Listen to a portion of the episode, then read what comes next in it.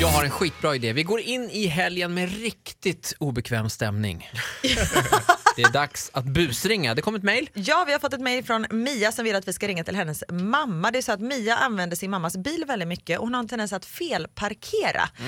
Och eh, mamma Eva-Marie hon är väldigt nevrotisk och nervös och så här lite stressad av sig. Så det, eh, men det här kan vi göra något bra av känns som. Här är Karin da Silva i Energy Wake Up Call. Vad heter mamma?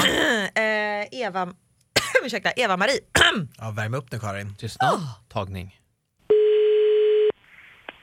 Hallå ja.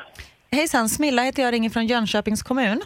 Ja, hej hej. Hej, stämmer det att du har en bil med registreringsnummer CRT? Ja, Ja, min du, dotter använder den idag. vi har fått registrerat extremt många obetalda parkeringsboter. Jaså? Ja, det är 32 stycken som vi har registrerat här. Ja, men det kan inte vara möjligt. Jo, det är möjligt förstår du. Eh, detta är ingenting du känner dig vid Nej, absolut inte. och det är ingenting din dotter har sagt någonting om. Ja, hon har ju sagt ett par stycken, men alltså på sin höjd tre, fyra. Nej, det, det får du nog lägga på en nolla där. Det är 32 stycken. Och vi, för vi har nämligen som ehm, en ny lag här i Jönköping, eller som hör till kommunen, att har man mer än 10 parkeringsböter som är obetalda så måste bilen skrotas. Åh, herregud. Eh, så jag skulle vilja att du kom in med bilen till oss. Förslutning? Ja, det är en ny lag vi har. Ja, men snälla, varför har ni inte hört av er innan då? Det här har inte jag en aning om. Ja, vi har ju väntat på att du ska betala de här parkeringsböterna. Alltså, jag är helt chockad. Vad har de blivit? Vad, vad har de blivit? Vart någonstans? Eh, De har ju suttit på rutan. Eh, Ja, det fattar jag ju, men jag menar plats. det- Alltså jag måste ju ringa till polisen och fråga vad jag ska göra. För det måste ju vara en bil till som har det bilnumret då. Ja, fast det funkar ju inte riktigt. Men som sagt, den här bilen måste in till skrotning. Och jag vet inte, är det en ny eller gammal bil? Känner jag Nej, att det är en gammal bil men alltså... Ja, men då kanske det inte gör så mycket att vi skrotar den. Jo, det gör det ju för jag behöver ju bilen, jag har ju ingen annan.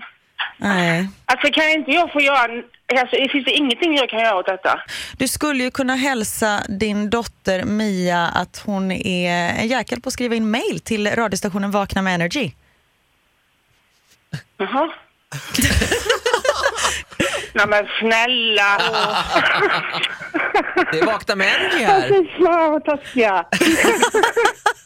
Vad har du gjort mot Mia så hon vill det här Ja, mot dig? det, det får jag ta tag med henne för det var det värsta jag varit med om.